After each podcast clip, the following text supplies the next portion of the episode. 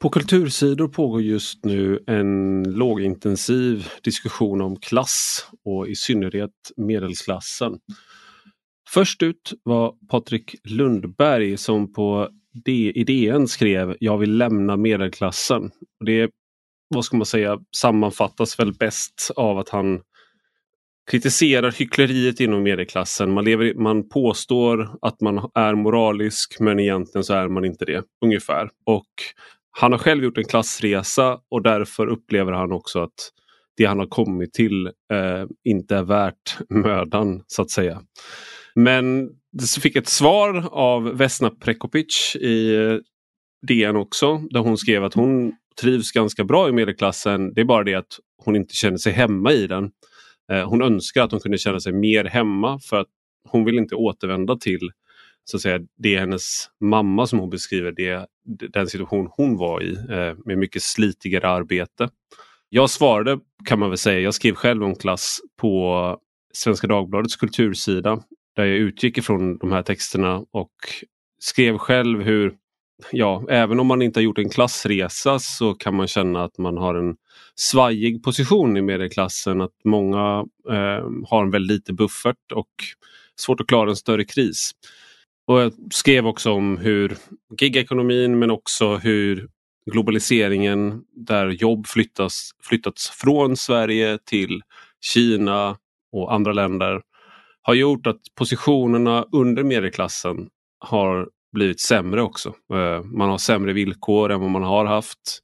Eh, många av de nya jobben är riktiga skitjobb, ärligt talat. Jag skrev att även om ett jobb finns så betyder inte det att det utförs under värdiga former eller med rimliga villkor. Och är något för billigt för att vara sant så är det nog för billigt för att vara schysst. Och tänkte då särskilt på det städjobbet som, eh, den städaren som städade Magdalena Anderssons hem som visade sig sakna uppehållstillstånd. Ehm, och det här skuggsamhället då som den här städaren var en del av som ändå arbetar här breder ut sig och medelklassen köper tjänster ur det här skuggsamhället. Ehm, och jag menar att om, om, man, om man inte kan ge schyssta villkor, om inte människor eh, Eh, kan leva drägligt, kan bygga, sina, bygga trygghet på sina jobb, då kanske det inte bör finnas en marknad för de jobben. Om det kräver att man kringgår schyssta villkor, ja då är det inte någonting som ska finnas på svensk arbetsmarknad. I P1 Morgon i fredags så var jag med i, och pratade om klass eh, med Patrik Lundberg. Vi fick, tror det var åtta minuter. Eh, och det var en ganska tråkig vinkel och jag tänkte att det här är så typiskt public service. Man berömmer sig själv med att vara demokratins väktare och att man eh, motverkar polarisering och bidrar till ett mer demokratiskt samtal. Men ärligt talat, nästan alltid när jag är med i public service så bidrar det till polarisering. Jag får aldrig så mycket hot eller hat som när jag varit med i public service. Och det, man fokuserar på konflikt, konflikt, konflikt och man har extremt ont om tid så det enda man hinner få sagt är några små talepunkter. Nu tycker jag då att det här samtalet som jag hade med Patrik Lundberg var eh, inte alls var så utan jag tyckte att det blev ett bra samtal. Men jag kände att jag ville prata mer om klass och mer om vår ekonomi och hur strukturen på ekonomin ser ut. Så dagens gäst heter Johan Wenström och han har skrivit väldigt mycket om de här frågorna och tänkt väldigt mycket på det. Han eh, har disputerat i statsvetenskap vid Linköpings universitet. Ehm, han eh, forskar mycket om politiskt beslutsfattande och dess moraliska grunder. Han är intresserad av skol och migrationspolitik. Han har tidigare jobbat som politisk sakkunnig i regeringskansliet och som ledarskribent i Svenska Dagbladet, precis som jag. Eh, och idag så är han sedan en ganska lång tid regelbunden eh, skribent på Svenska Dagbladets kultursidor, precis som jag. Och vi pratar om klass, om eh, eh, värdighet, om varför högern har svårt att prata om de här frågorna. Vi pratar om det som han, han har skrivit mycket om, om skolan, om postmodern kunskapssyn och marknadiseringen av skolan och hur det har bildat en, vad ska man säga, en eh, perfekt storm för att förstöra svensk skola och en del annat. Nu till dagens gäst. Du lyssnar på Rak Höger med mig, Ivar Arpi.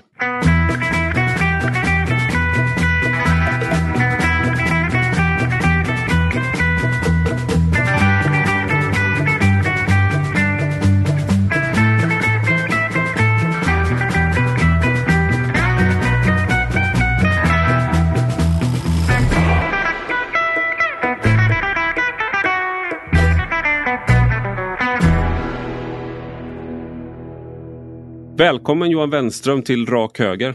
Tack så mycket. Jag tänkte att vi skulle börja och prata om klass och det här är någonting som eh, just nu det har pågått en, eh, vad ska man kalla det, en lågintensiv diskussion på svenska kultursidor, särskilt DNs kultursida, eh, om klass. Och skribenten och författaren Patrik Lundberg skrev om att han ville lämna medelklassen för att han tycker illa om hyckleriet i medelklassen. Han är vegan säger han, eller vegetarian, men han är liksom tanken på alla i medelklassen då, som skäms över att de äter kött men ändå gör det. Får honom att vilja svälja djur levande, dyra djur, skriver han. Så han är missnöjd klassresenär och sen så fick han svar då av Vesna Prekopic i, på samma kultursida som skrev att hon vill gärna stanna kvar. Eh, problemet är snarare att det är svårt att känna sig hemma. Jag tänkte höra vad du har för eh, reflektioner när du läste de här texterna. Ja, jag hade kanske inte så många reflektioner. Jag, jag har skrivit mycket om besläktade frågor men inte om klass i den meningen som eh, de här två artiklarna som du nämner behandlar frågan. Utan jag har skrivit mer om framväxten av eh, en stor underklass eh, inom tjänstesektorn. Jag har skrivit om frågan om eh, meritokrati och individualism och vad jag anser är, är en ganska udda uppfattning om, om att vi ska sträva efter social rörlighet på bekostnad av våra sociala gemenskaper och våra medmänniskor. Mm. Du skrev en text som var som jag läste eh, för ett år sedan ungefär, i maj förra året. Med rubriken När ska högern överge Foodora-liberalismen eh, på SvD. Och vad, vad, menar du med då Foodora-liberalismen? Mm, ja, det är ett synsätt på arbetsmarknaden kan man säga där eh, man anser att eh, även, även väldigt enkla jobb och, och, till och med ganska förnedrande jobb är värda för individen att ta.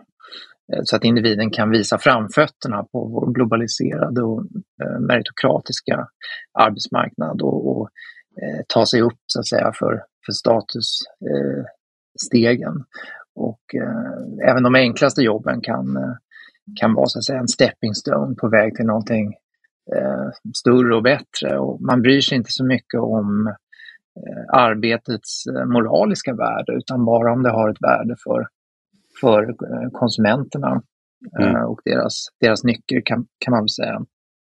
Så det kan, det kan man väl säga är, är, är Foodora-liberalismen, det här synsättet att eh, även den här typen av väldigt förnedrande jobb är, är eh, värda att, att ta eh, för att bli en spelare då på den globaliserade arbetsmarknaden.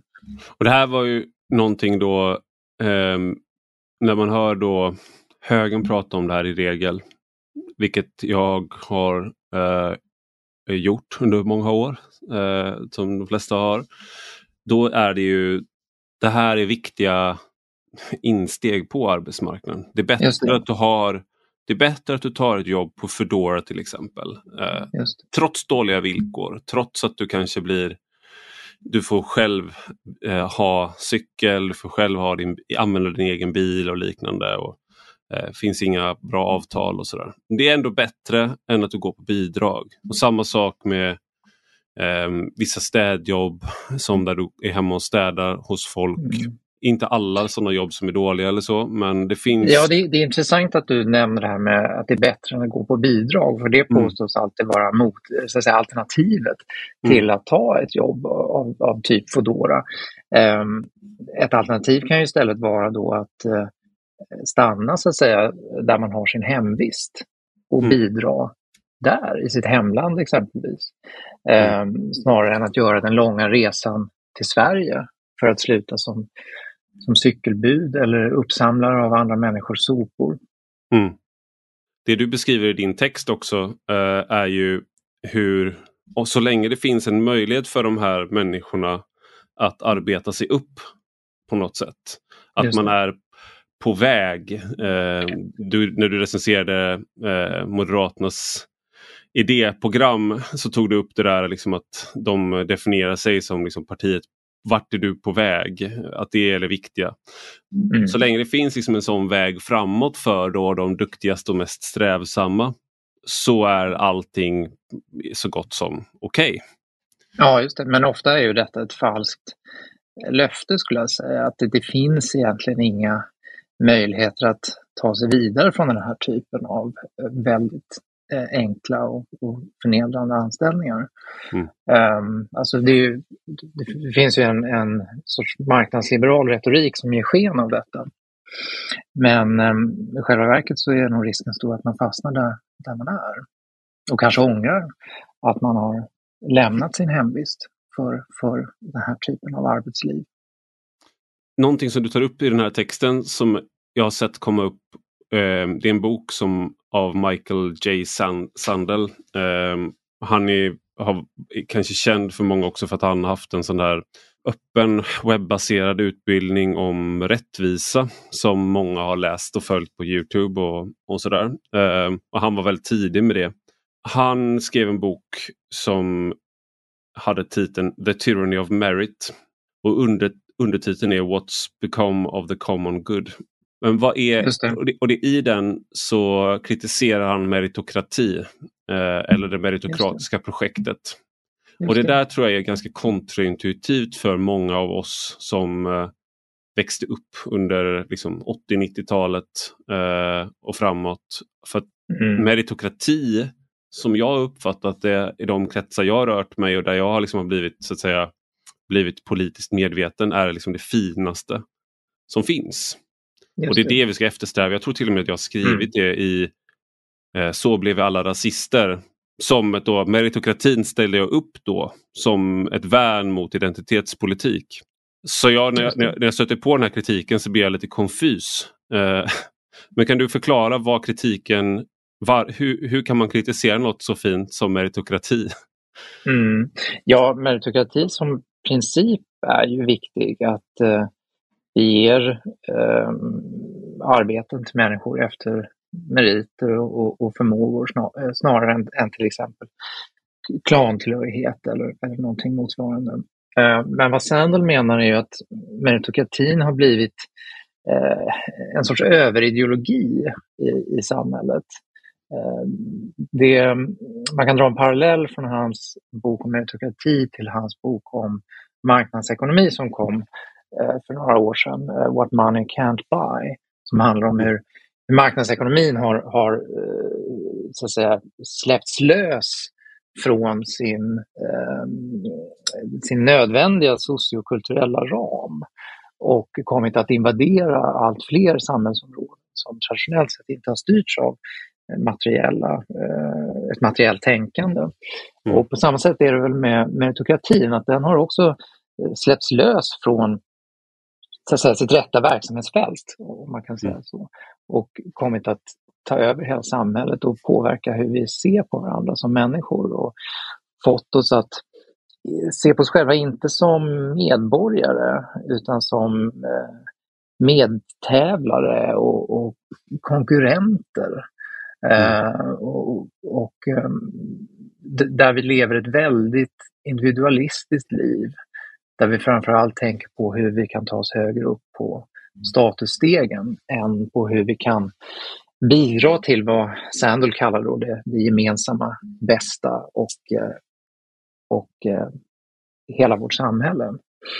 Många har ju fäst sig vid vid så att säga eh, huvudtiteln, The, The Tyranny of Merit. Och, och, och med det syftar han ju på att ett samhälle som påstår sig ha avskaffat eh, alla godtyckliga hinder för framgång, till exempel rasism och könsdiskriminering. Det blir ett väldigt hårt samhälle för människor som ändå inte lyckas ta sig fram till de fina jobben. För då finns det ingenting längre att skylla på subjektivt. Utan mm. då står man där bara med sin oförmåga och känner sig förkrossad. Eh, men, och det är naturligtvis en väldigt relevant kritik, men, men det mest intressanta med boken, det, det tycker jag står att finna just i undertiteln What's become of the common good och hur det här meritokratiska idealet riskerar att eh, slå sönder så att säga, samhällsgemenskapen och ge upphov till ett väldigt hårt eh, marknadssamhälle. Är vi, är vi redan där? Vi har, jag tänker någonting som, jag minns när jag läste David Goodhart, eh, om det var The Road to Somewhere, men eh, i, där han gick igenom statistik från Storbritannien, ska man alltid akta sig när man tar statistik från ett land och flyttar över till något annat land. Men där hade man frågat människor om de tyckte att de bidrog till samhället, så att säga, om de var viktiga för samhället. Och så har man gjort det sedan 50-talet tror jag det var. Eh, och då var det industriarbetare och gruvarbetare. De tyckte i regel att de bidrog mer till samhället än eh, tjänstemannaklassen så att säga. Och spola fram till idag då, eller 10-talet i alla fall när boken var skriven, eh, så har det där, liksom, jag tror 50 procentenheter eh, har försvunnit från det där. Så att det är som istället för att det är 70% som tycker att de är så att säga samhällets ryggrad så är det 20 eh, Och den, det där berättelsen då om att man eh, som kom på 80-90-talet där vi skulle utbilda oss till att, eh, all, så att alla kan göra en klassresa så att säga. Alla kan ta sig fram med meritokratiska principer. Alla kan gå på högskolan. Alla kan bli en del av framtidens ekonomi. Men det så, säger sig självt att inte all, alla kan det. Men däremot då, då blir det de som så att säga förtjänar att göra klassresan och som förtjänar sin plats.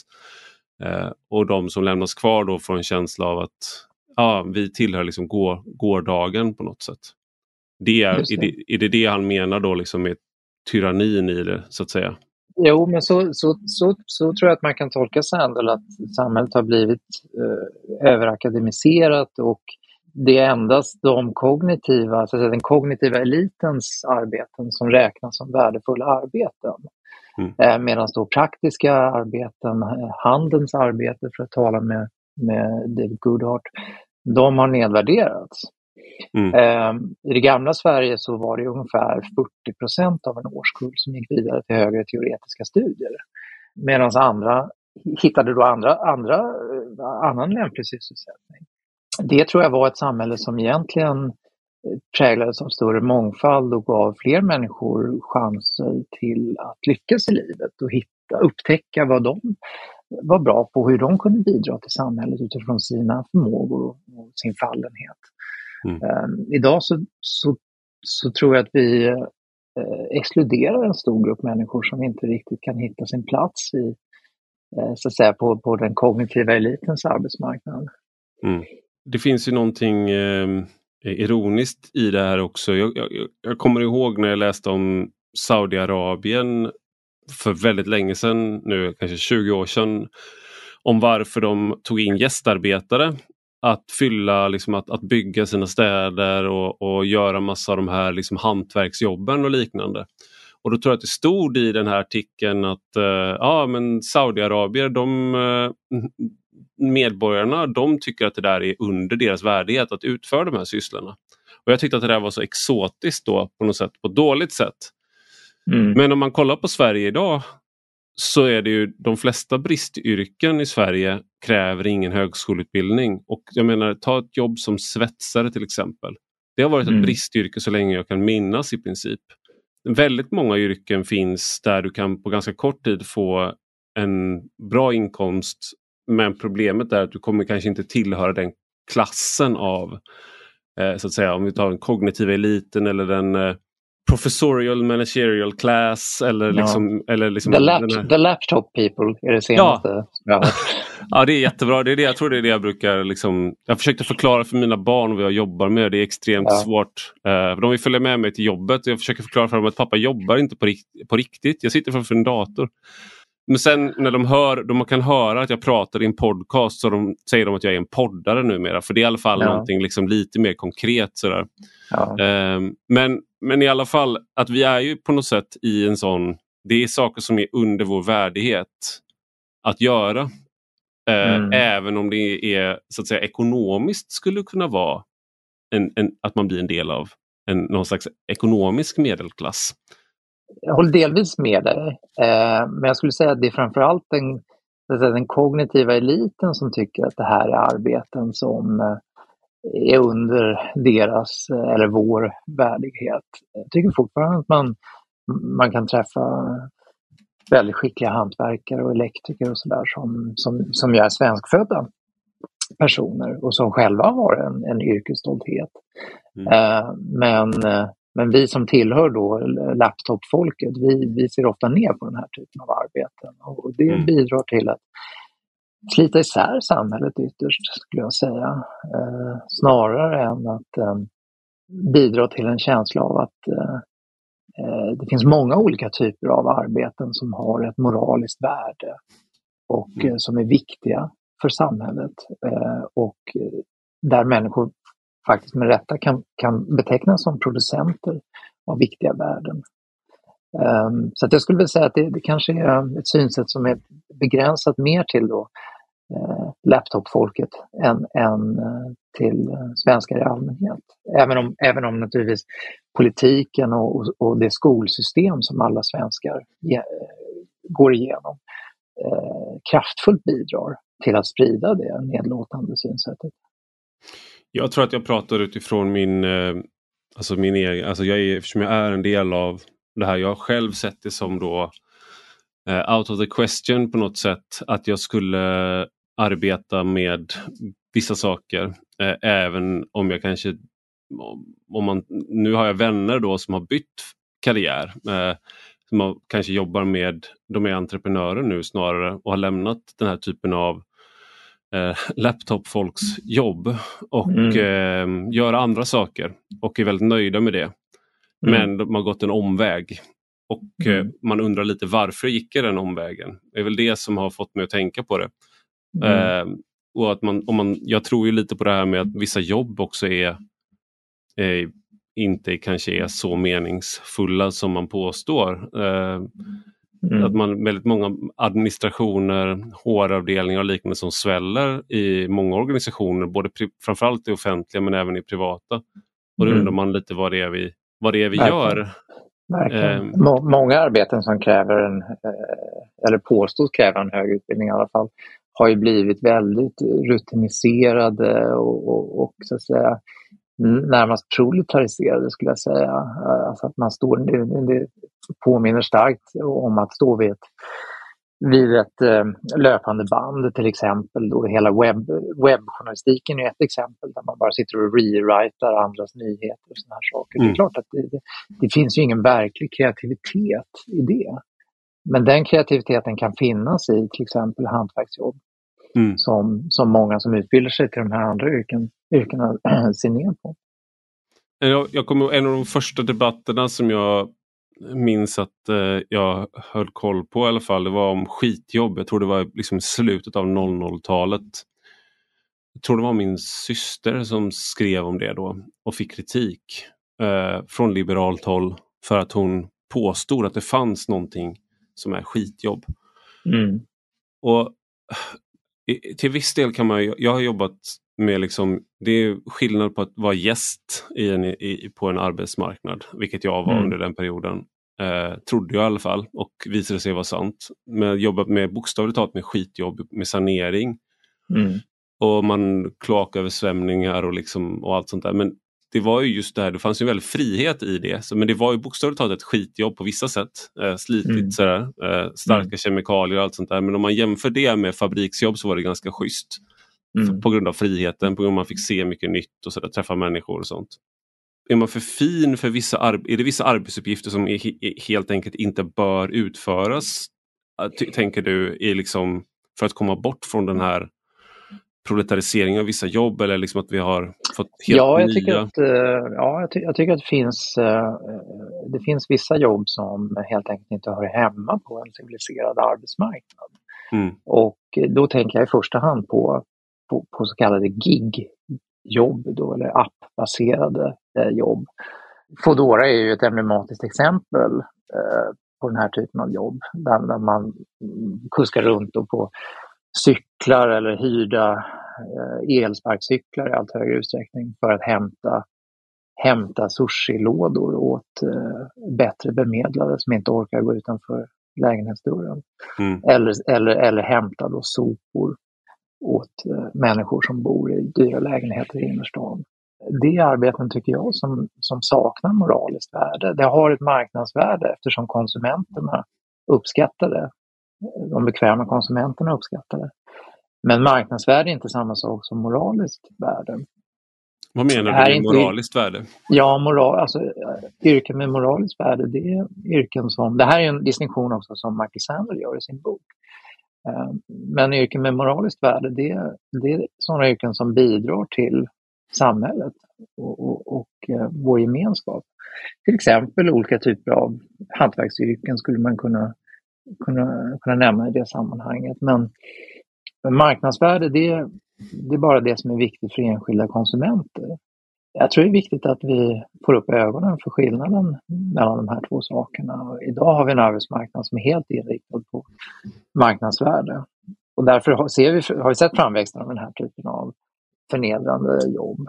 Men det är invandraren, så då är det så här, en tanke här är ju då att ja, men de här människorna befinner sig utanförskap. Är det inte bättre då att de gör de här sakerna? Ja, det är ju bättre, alltså det är ju inte bättre egentligen än att de, alltså många, många är ju, är arbetskraftsinvandrare helt enkelt. Och eh, som har lockats av eh, hela den här liksom, globaliseringstanken om att mm, hela världen är en arbetsmarknad och eh, alla har en möjlighet att bli konkurrenskraftiga spe, spelare på, på den här globaliserade arbetsmarknaden. Men, men, så är det ju inte i verkligheten. Så många lockas att lämna då eh, sina hemländer för att komma till Sverige exempelvis. Um, och I många fall så, så, kan man nog tänka att de kanske hade gjort bättre nytta i sina hemländer genom att stanna kvar där och, och bidra till den lokala arbetsmarknaden och utvecklingen av, av deras länder. Mm. Um, och egentligen är det samma sak som, det är på samma sätt som, som vi svenskar bör fundera över våra yrken. Hur kan vi bidra till, till Sveriges utveckling? Snarare mm. än att uh, åka iväg till, till andra arbetsmarknader i, i London eller USA.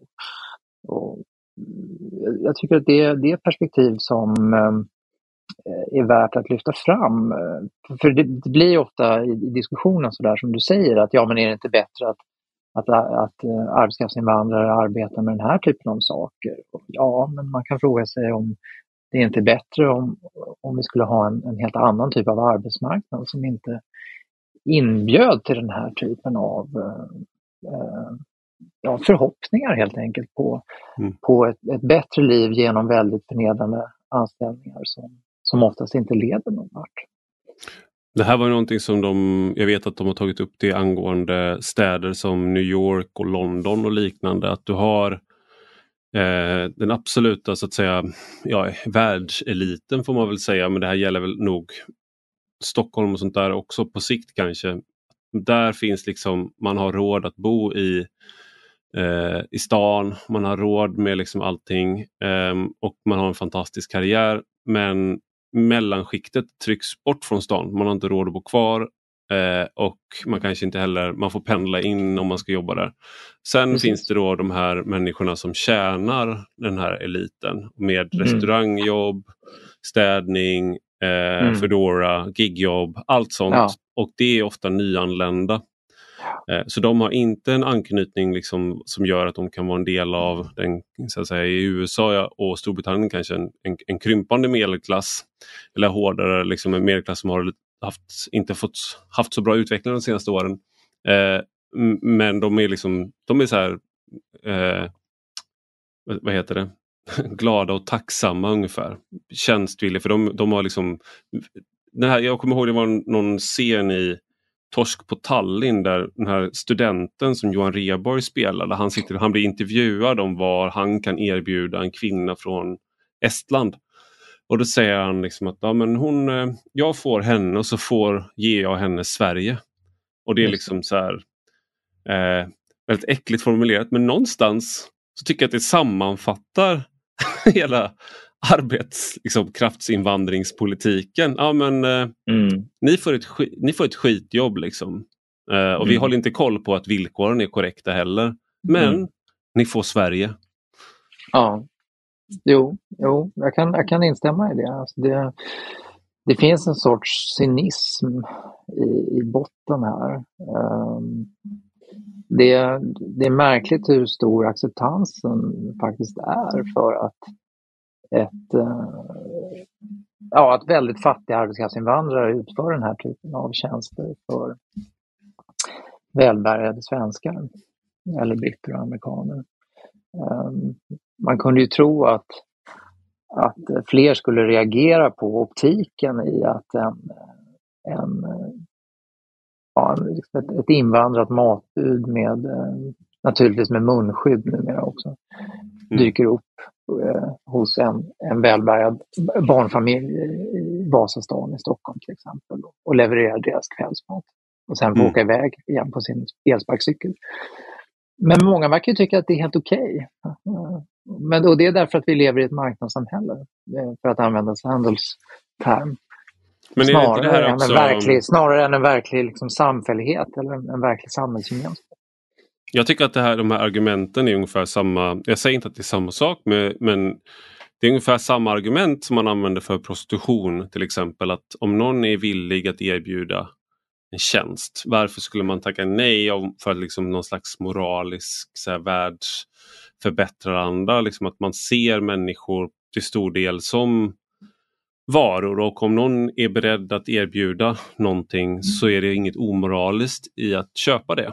Eh, och då är, då är det liksom inte förnedrande för att den, mm. den säljande parten är liksom gör det av fri vilja. Mm. Um, och då... Ja. Tänk, ja. Jag tycker man, man ska vara försiktig med att jämföra den här typen av arbete med prostitution, för det, det är det ju inte Nej, det är riktigt. Det inte. Men, men, men visst, det, det är möjligt att det finns ett liknande tänkande här kring hur man legitimerar den här typen av väldigt förnedrande jobb. Visst. Jag tänker också, ja, om man nästan alla arbetsplatser jag har varit på i Sverige så är alla som städar kontoren har eh, utländsk bakgrund och många pratar inte ens svenska. Mm. Och eh, liksom de redaktioner jag jobbat på har ju varit liksom till stor del den laptop-klassen. Eh, Även om ja. de sitter och gör då tråkiga jobb i, i så här, nyhetshjulet till exempel på svenskan och bara liksom Mm. Stressigt, man, svårt att gå på toaletten och, och sådär. Men de, det är inte de som städar. Mm. Jag tycker i och för sig att städ, städtjänster är lite eh, annorlunda än den här typen av gigjobb som jag pratat mm. om tidigare. Alltså att, att städning kan, kan verkligen vara någonting, det, det kan också vara ett hantverk skulle jag, skulle jag säga och, och det mm. finns ju gott om, om städbolag som anställer människor med goda villkor. Mm. Eh, däremot så, och, och särskilt om, ja, om man skapar en relation så att säga till ett visst, eh, en viss firma och sådär, då, då, då, tycker jag att det finns inte riktigt på samma sätt det här inslaget av förnedring som det finns i, i, i gigjobben. Men, mm. men visst, det finns ju självklart exempel på städtjänster som, som verkligen är är förnedrande och, och eh, en del konsumenter verkar behandla städare på ganska, på ett ganska otrevligt sätt och man förväntar sig att de bara ska komma in i sina munskydd och inte göra något väsen av sig och bara mm. städa och gå och inte vara till besvär. Liksom det, det tycker jag är fel. Men det, också, det finns också en sån här, eh, nu tänker på Magdalena Andersson till exempel, då, att hon om statsministern inte har koll på att den som städar hemma hos henne eh, saknar uppehållstillstånd. Eh, då kan man, man kan se det på olika sätt men mm. ett sätt att se på är att när du är en sån person då har du väldigt svårt att kräva saker av din arbetsgivare. Mm. Du, det är liksom din eh, det är, en, det är liksom en uh, sellers mar eller en uh, buyers market, inte en sellers mm. market.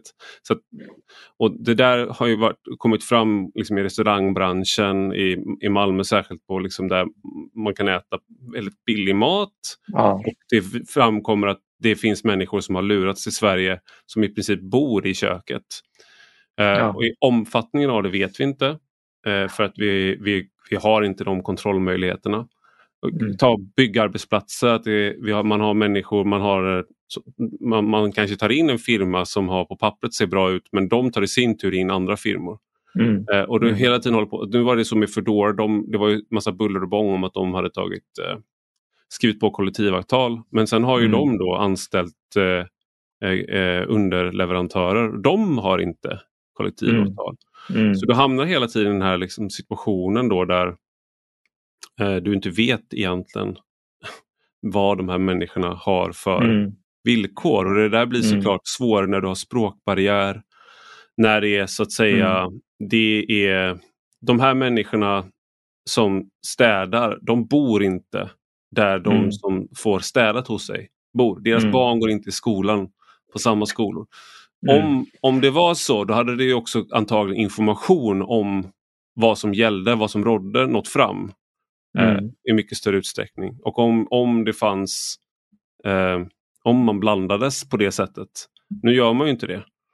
Eh, och då har vi liksom en, jag vet inte, du skriver i en av texterna här som du skrivit om just att kanske om man inte kan ge bra villkor där människor, då, då kanske de här jobben inte ska finnas alls. Jag tycker det är ganska Mm. intressant just att eh, Ja, min poäng var ju snarare att även om man kan ge bra villkor så bör den här, de här jobben inte finnas Okej, mm. på, på en, en arbetsmarknad som präglas av, av värdighet. Jag tycker inte att...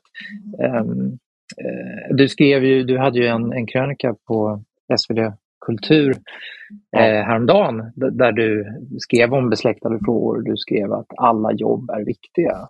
Mm. Och det håller jag nog inte riktigt med om faktiskt. Eh, Vi ser framväxten nu av, av jobb som faktiskt inte är viktiga i den mening som jag eh, talar om. Som saknar ett moraliskt värde eh, och ehm, som inte borde finnas på en civiliserad arbetsmarknad. Jag skrev att alla jobb är viktiga betyder inte att de utförs under värdiga former eller med rimliga villkor. Precis. Det jag var inne på där var nog tanken att det finns en stark efterfrågan. Jag kan tala av egen erfarenhet att försöka få ihop det här eh, livspusslet som alla i medelklassen pratar om. Framförallt då liksom att det är svårt när man har fyra barn och eh, ett, ett liksom jobb man jobbar mycket. Eh, Och, Absolut. då är det, och då, om man har, dessutom är två som jobbar så kan en sån här sak som att få mat hemkört. Det har vi upptäckt under eh, pandemin att det har varit, alltså särskilt från ICA då, att de har hemkörning. Och där Mm. är det ju människor, det är en annan Det är en annan sak tycker jag. Ja, Ja, men där Precis. kan jag tänka liksom att de, de jobbar ju inte bara med det utan de jobbar ju på den faktiska butiken i regel Ja. också. Jag känner igen dem från min lokala ICA. Liksom. ja. Men det jag var inne på där är väl liksom att eh, om man kan garantera att det är bra villkor så eh, behöver, behöver det prissättas så också. Eh, Mm. det var mer det jag försökte säga. Men jag, kan, och jag kanske kan tycka att om man kan garantera att de här jobben har det eh, så kanske det, det, de har sitt existensberättigande. Det problemet är väl att du har svårt Mm. att göra det och du har svårt att tänka att det finns en så att säga, om man tänker att de här människorna ska då kunna bygga, eh, kanske starta en familj utifrån sitt jobb. Eh, Mm. Att de ska kunna bygga, man ska kunna bygga någonting på det här jobbet. Precis, precis. Och det ser inte jag att det här går. Det går inte att göra det. Det finns ingen förutsägbarhet. Eh, det är för slitigt och det är för dåliga villkor. Eh, det var en, det var en eh, kille på Twitter som heter, han heter Asfyxi, heter han, hans Twitter-alias, heter Charbel. Eh, han är läkare men han skrev att han hade beställt Foodora hem. Och Mm. eh, budet som levererade frågade om han kunde få hamburgaren som han hade levererat. Ja, För att han var så hungrig. Den hamburgaren var till hans dotter då. ja. Och han sa nej. Jag tror att han fick liksom en sån här liten chipspåse istället. Som vad han själv hade burit då. Så han har burit, liksom, han cyklat hela vägen med den här maten i ryggsäcken. Ja. Ber om den. Och då var det så här reaktionerna på Twitter var att han var oartig. Den här personen.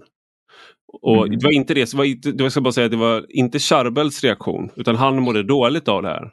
Mm. Så jag, jag skulle säga att hans moraliska, liksom, man, man kan säga vad, om han borde ha gett hamburgaren eller inte. Liksom så här, men framförallt så är den här reaktionen på det här på Twitter var liksom att men gud vad oartigt, gud vad liksom... Men då tänker jag att den reaktionen bygger ju på att vi tror att det är rimliga villkor som folk jobbar under. Mm. Ja, du menar att, att det, var, det var, ja, reaktionen var att det här budet hade varit oartigt? Ja, exakt. Ja, Som, Ja, som, det där är väldigt intressant för jag har sett också liknande berättelser i nyheterna där där de här cykelbuden efteråt har tagit kontakt med kunderna via sms och sådär. Mm. Och, och, då har folk blivit väldigt upprörda och det kan man ju delvis förstå men det är också lite konstigt att så här, ja, man förväntar sig att man ska få den här tjänsten men man vill absolut inte ha någon kontakt med den här människan som ska leverera maten och den personen ska bara dyka upp och försvinna utan ett ljud.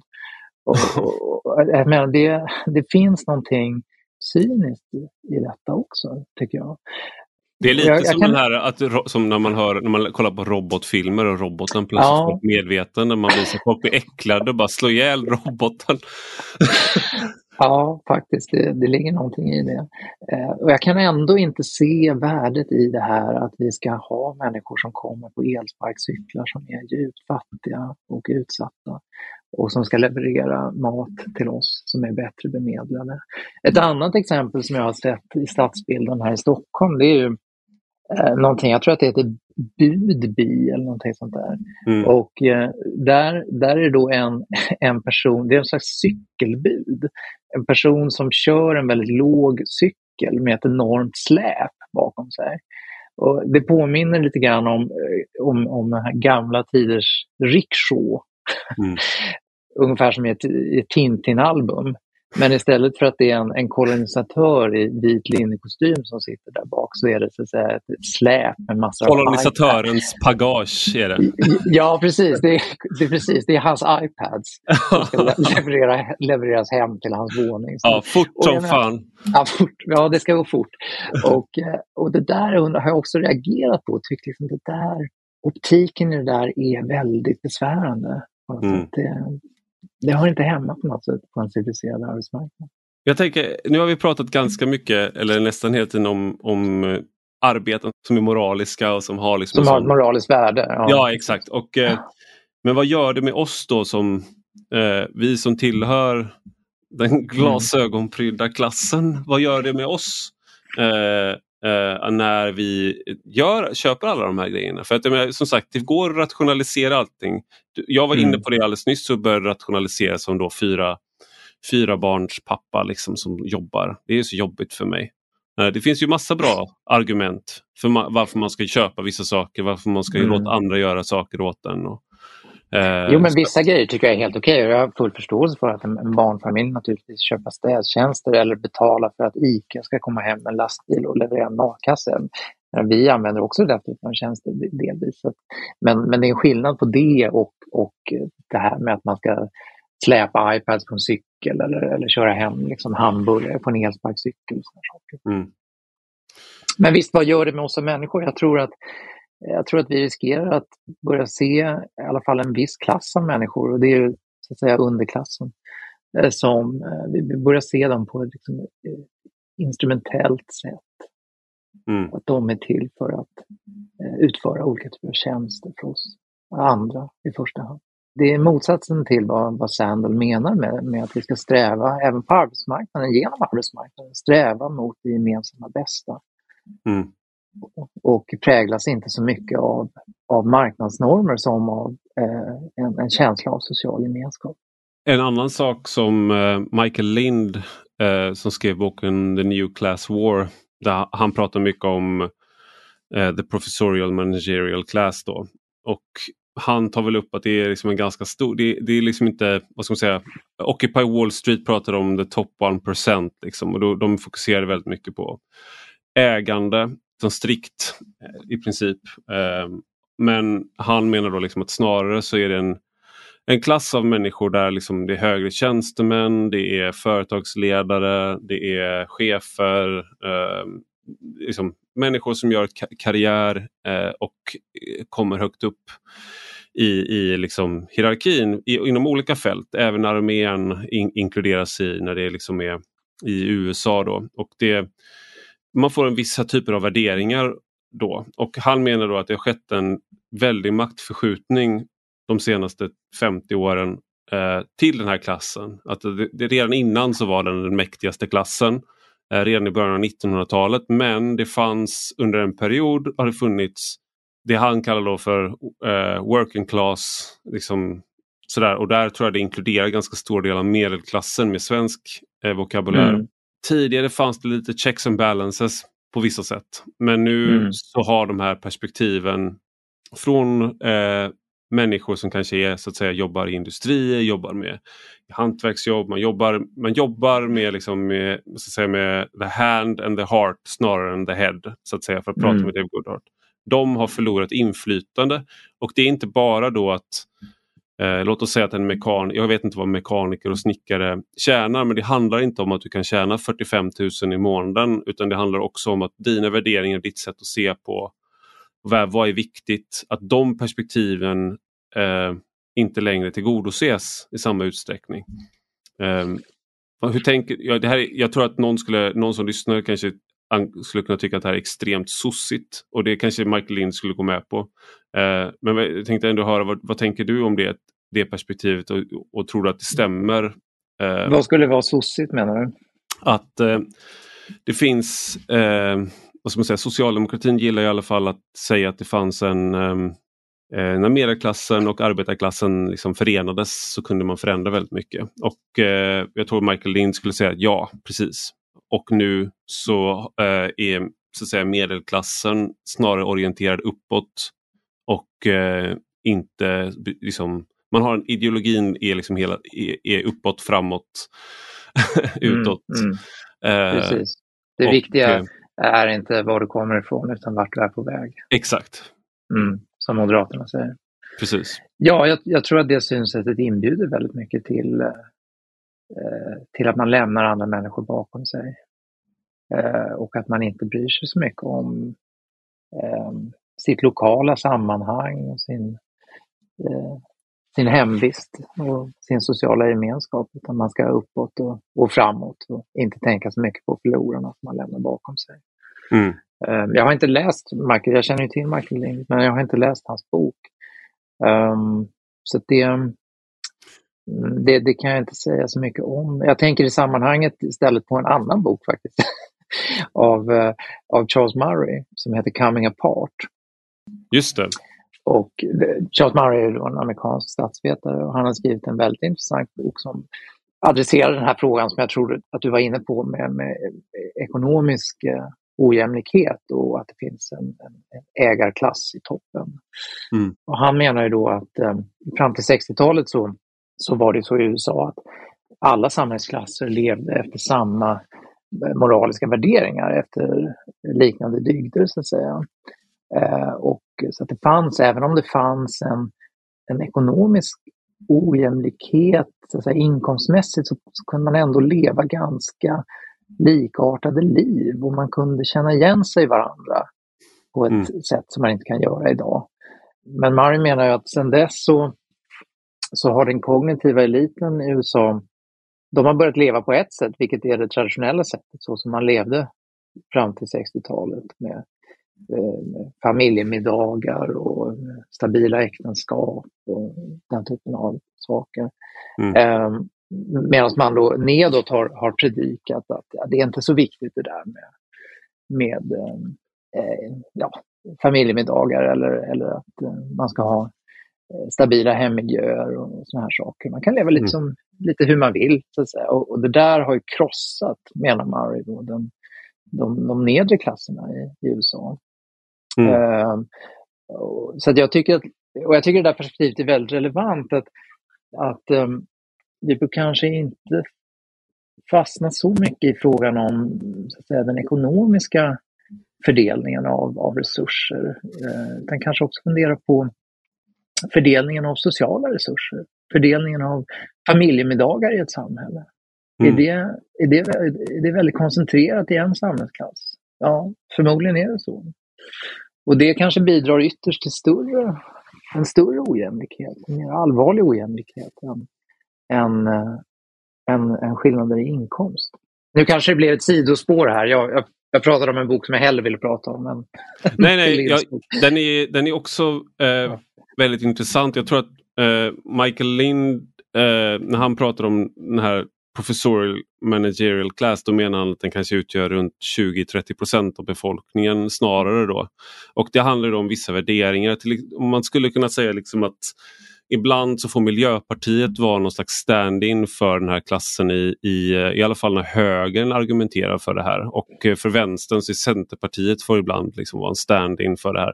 Och det, vad ska man säga, det, det är en klass av människor som anses vara framgångsrika och man har en viss uppsättning värderingar som kanske inte rimmar med det stora flertalet men det struntar man i. Så att säga man, till mm. exempel mm. det kan vara då att man man bedriver en klimat och miljöpolitik som eh, slår mm. hårt mot eh, bruksorter till exempel. Mm. Eh, men man gör det för mänskligheten och dessutom som av en slump så kanske det gör att det skapar nya arbetstillfällen för den egna klassen, det vill säga typ miljökonsulenter mm. eller vad det nu är. Och man, mm. man har forskningsprojekt och liknande inom klimatpolitik och sådär. Eh, och där man har då eh, den här klassens värderingar och intressen är dominerar även om man är, oavsett om man är höger eller vänster. Mm. Jag tänkte på det, bara, det slog mig bara någon gång när jag var jag var, jobbade på Liberala nyhetsbyrån som satt, det vet jag inte om de fortfarande gör, satt i riksdagen 2011. Och då hade mm. Sverigedemokraterna precis kommit in i riksdagen eller varit där ett år. Mm. Och då var det ett skämt som drogs då eh, mellan vänner inom vår där jag uppfattade det här, vi som är på ett visst sätt. så att säga. Och då var det där liksom vitsen då, hur känner man igen en sverigedemokrat? Mm. Eh, och då kollar man, de har tumring. Och det, tänkt, jag, tänkt, det fastnade mm. hos mig för jag har tänkt på det väldigt mycket att Sverigedemokraterna, eh, jag vet inte om det här, jag, jag, kan inte backa upp det här med statistik just nu men mm. eh, de är mycket, till väldigt mycket en annan klass av människor Alltså det, jag skulle mm. säga att de har en annan representation av mm. människor som inte tillhör the professorial managerial ja, class absolut, eller laptop-folket. Eh, och mm. det i sig är på något sätt stötande. Inte bara mm. invandring och sånt där, utan det finns också någonting då den här tumringskommentaren, den fastnade hos mig mm. för det var sådär. Det här var också någonting som Michael Lind tar upp just att om man kollar på hur kulturen, hur liksom att arbetarklass, eh, vilka filmer, vilka, liksom, vilka tv-serier, vilka, vilka människor i offentligheten, vem är deras, mm. vilka är deras personer så att säga. Att mm. antalet med den här bakgrunden som de har har minskat över tid. Mm. Samtidigt som mångfald har ökat så att mm. säga av färger. Mm. Det Charles Murray visar väl i den här också att det började med den svarta familjen, man började varna för att liksom, den svarta familjen höll på att splittras. Precis. Och sen hände det den vita familjen men, det hände, mm. men den stärktes. I de övre, alltså man skiljer sig mindre i de övre klasserna i USA än vad man gjorde på 60-talet. Precis. Och det har gått precis motsatt utveckling så det är som att man lever i två olika världar eh, mm. eh, på det stora hela. Precis. Men jag, om man skulle vara marxistisk här då, och, för det där finns ju helt klart idéer, ideologi som ligger bakom där men den mer materialistiska ska jag säga, tolkningen är väl egentligen det som du har varit inne på hela tiden här att om de här jobben som du kan bygga familjer på försvinner, om de här, mm. liksom, den ekonomiska basen för att ha ett fungerande, en familj, fungerande familjestruktur, fungerande samhälle, om det mm. försvinner mm. då, är, då blir det väldigt, eh, då, då så att säga snabbar man på i alla fall de här eh, processerna. Ja, precis. precis. Men jag tänkte bara, jag satt och funderade på, nu byter jag spår igen här kanske, men jag satt och funderade på det du sa om att det kanske låter sossigt. Det där tror jag är en vanlig uppfattning inom högern. Jag tror att, att det finns en rädsla för att låta vänster som gör att man inte intresserar sig för de här sakerna som vi pratar om idag. Mm. Arbetets värde och att eh, marknadsnormer inte nödvändigtvis ska genomsyra alla, alla delar av samhället och så vidare. Eller värdet av en social gemenskap överhuvudtaget. Jag tror det är mycket den rädslan som har gjort att högern, inte minst i Sverige, har blivit så utpräglat nyliberal och kommit att omfatta väldigt mycket av de här ja, jobben som vi pratar om och framväxten av en, en ociviliserad arbetsmarknad. Och mm. att man omfamnar den här starka individualismen, att det bara handlar om att ta sig uppåt och framåt på bekostnad av alla andra. Mm. Ja, det är tankefel skulle jag säga inom högern att, uh, att det här på något sätt skulle vara, vara vänster. Det, det, det är ett sorgligt Bjuder, intellektuellt betyg för högern. Skulle jag säga. Bjuder man inte in då till just socialistiska tankar om man öppnar den här då eh, liksom Pandoras, Pandoras asken? Nej, jag tycker inte det. Jag tycker det bjuder in till ganska rimliga tankar om vilket samhälle vi ska ha, vilken arbetsmarknad vi ska ha och hur vi vill att människor ska försörja sig och samtidigt kunna vara en del av vår gemenskap. Mm. Apropå det här, du har ju skrivit mycket om skolan. Jag tänkte vi kunde avsluta ja. med det. Nu har vi redan pratat en stund. Men... Ja, men det är väldigt, eh, väldigt besläktat med de här sakerna som jag pratat om. Tycker jag. Ja, jag tänkte det för att såklart att man inte kan reducera liksom, problem i skolan till en enda fråga. Men det är ju ändå så att Sverige märker ut sig med att vi har vinstdrivande skolkoncerner. Eh, mm. Och där upplever jag att det finns en blockering, inte hos så att säga vanligt folk i hur man pratar mm. om de här sakerna. Eh, men i så att säga högerns ideologiproducerande grupper mm. finns det en jättestark blockering där. Mm. Hur, hur, ser du på det och varför, varför, hur kommer sig den blockeringen tror du? Jag tror att eh, högerns stora misstag i den här frågan det är att man, man inte förstår att marknader behöver regleras. Eh, annars så kan marknader bli väldigt destruktiva mm. för det gemensamma goda. Och, och, det är det som har hänt skulle jag säga med skolmarknaden i Sverige. Eh, vi har öppnat då producentsidan helt för i princip vem som helst som vill driva en skola, inklusive då vinstdrivande företag. Men vi har inte definierat vad de här skolorna ska ägna sig åt.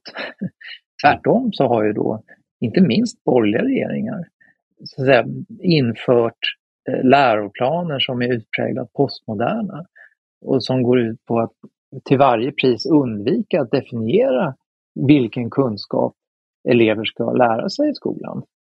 Mm. Och det bjuder in då till att eh, vinstdrivande aktörer börjar konkurrera i andra domäner än då kunskapsförmedling, i enklare domäner.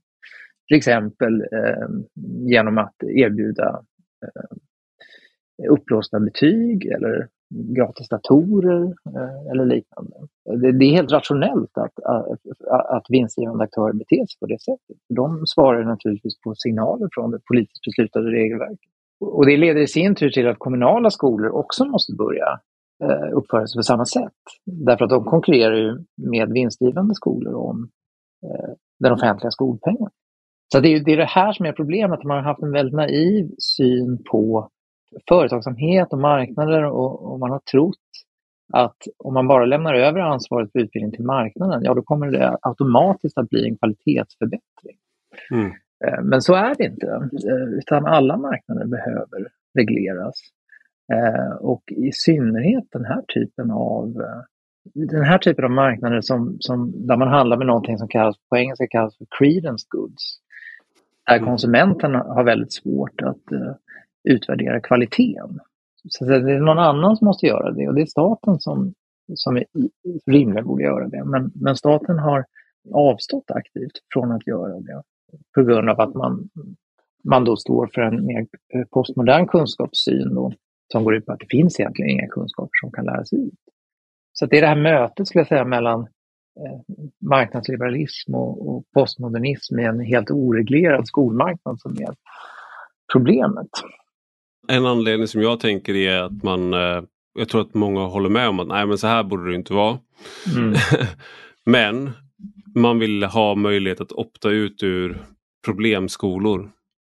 Och då är, då är det inte det att man gillar Engelska skolan till exempel.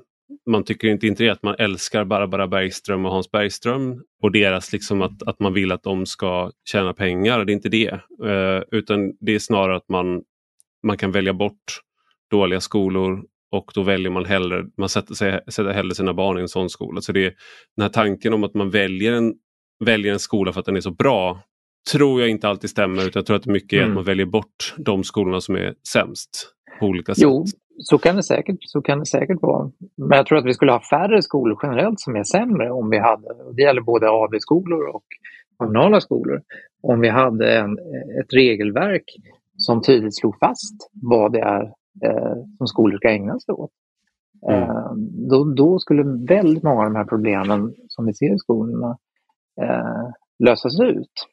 Men sen finns det en annan aspekt av det här också. Det är ju att det finns ju en del skolor, eh, alltså jag, jag tror att många människor i, i befolkningen också vänder sig mot det här att skolan kommersialiseras, att det, att det uppstår så att säga eh, förskolor som heter sånt som International Business School och som, som och som eh, mm. erbjuder undervisning på kinesiska. Och så där. Jag tror att många reagerar ja. mot det och undrar, är, är det verkligen en förskola?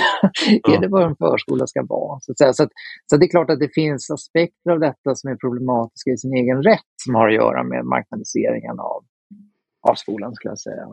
Mm. Men det stora problemet, och som högern är helt blind för, det är, det är just det här hur vi har institutionaliserat en postmodern kunskapssyn som gör det eh, omöjligt egentligen att bedriva en sund konkurrens inom skolan.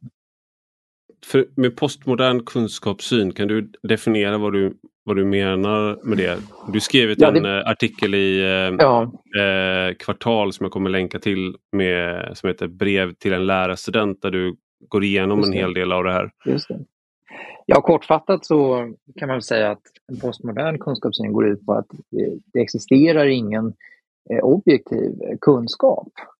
Ehm, till exempel, som det står i Skolverkets dokument, att ja, biologins eh, begrepp, de är inte fasta utan det är någonting som det är liksom en öppen kreativ process som vi upptäcker tillsammans med andra. Det, det går ut mycket på att kunskap är socialt konstruerat och uppstår i mötet mellan människor. Det, det finns ingen kunskap som, som, står utanför individen. så att säga. Mm. Och därför kan kunskap inte överföras från lärare till elev på ett legitimt sätt. Att göra det vore bara det, skulle bara vara ett, ett sorts godtyckligt maktanspråk.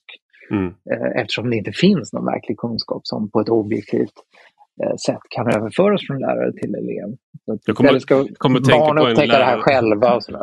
jag kommer att tänka på en lärare jag hade på gymnasiet eh, som ja. var, hon, hon, hon satt så, jag fattade inte vad det var hon höll på med. Ja. Men hon satt ju bara så här Nej men eh, eftersom jag inte får vara lärare utan de har sagt att jag ska vara handledare så vet ni vad, ni kan läsa en bok och så kan ni skriva om den. How about that min engelska lärare. Sen så bara, okej okay, nu har jag läst klart boken här, men ja, läs en bok till. Alltså jag ska inte hålla på att lära ut säger de. Ja, så ja. Hon var bara helt så passivt aggressiv ja. protest mot, liksom, uh, mot det här. Jag vet, inte om, jag vet inte om jag är liksom... Eh, jag, jag, ska säga att min sympati till henne har vuxit med tiden. Då var jag mest mm. irriterad på henne. Men eh, nu, nu förstår jag lite mer vad det, vad det sprang ur. Ja, men för att återknyta till, till ämnet klass som vi inledde det här samtalet med så slår ju den här postmoderna undervisningen hårdast mot barn som kommer från akademiskt svaga hem. Mm. Eh, som inte har föräldrar som tar sig tid att undervisa undervisa dem i de ämnen som skolan egentligen skulle undervisa dem i, som inte tar sig tid att sätta sig ner vid köksbordet och läsa igenom en uppsats innan de, eh, innan de lämnar in den. Mm. Utan eh, barn från akademiskt svaga hemförhållanden, de får klara sig väldigt mycket själv mm. i den postmoderna skolan. Och det är ett oerhört svek, skulle jag säga. Mm. Och det bidrar, bidrar till också, tror jag, kanske framväxten av, av en ganska osympatisk då, kognitiv elit som har lärt sig att ja, i skolan, det, det viktiga är liksom inte riktigt vad man kan utan hur man ska prata sig till rätt betyg och, och såna här saker. Det, en, mm. Ja, det har följdverkningar skulle jag tro på, på hela samhället.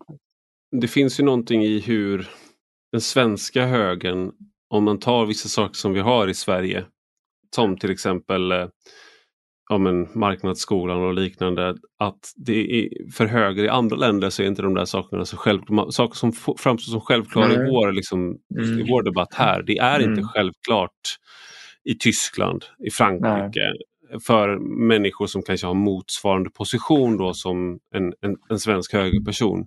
Mm. Och här är det liksom tabu nästan. Och jag, en sak, eh, du sa förut att det fanns en naivitet här och det kanske det fanns från början.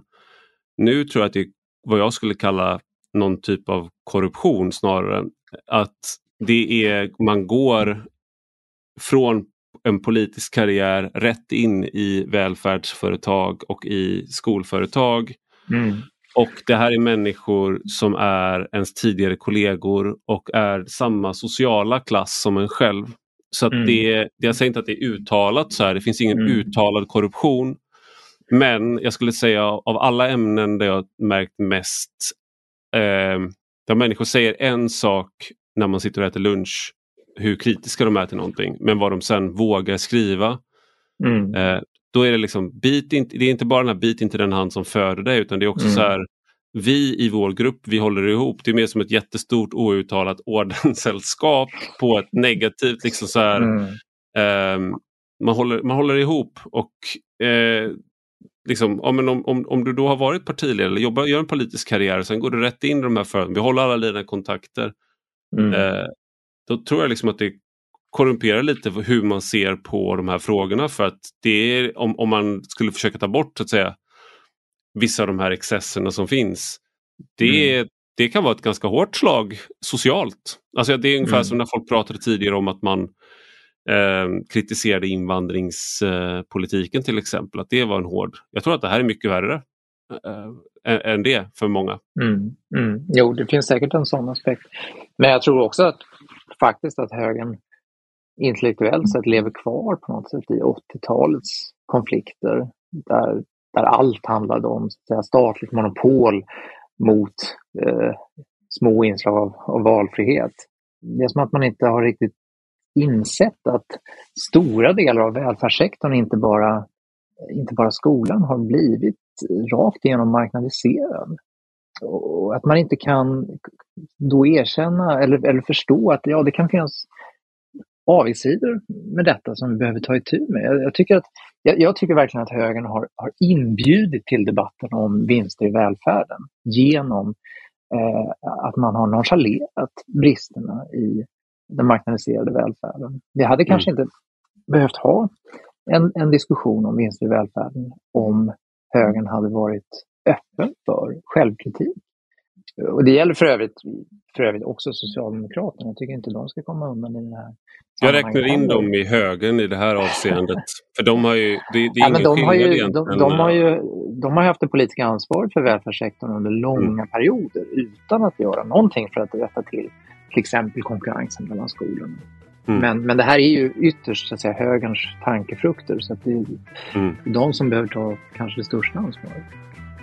Stort tack Johan Wenström för att du var med i Rak Höger. Tack själv. Och stort tack till dig som har lyssnat. Detta är alltså en del av en större publikation på Substack med samma namn som podden. Den som prenumererar där får två texter i veckan utöver den här podden varje söndag. Gillar man det man läser och hör så får man gärna bli betalande prenumerant för 5 euro i månaden eller 50 om året. Och Då får man också ta del av lite extra material som är exklusivt för betalande prenumeranter. Du hittar rubbet på ivararpi.se. Och har du några frågor eller synpunkter kan du alltid mejla mig på ivararpi.substack.com. Vi hörs om en vecka.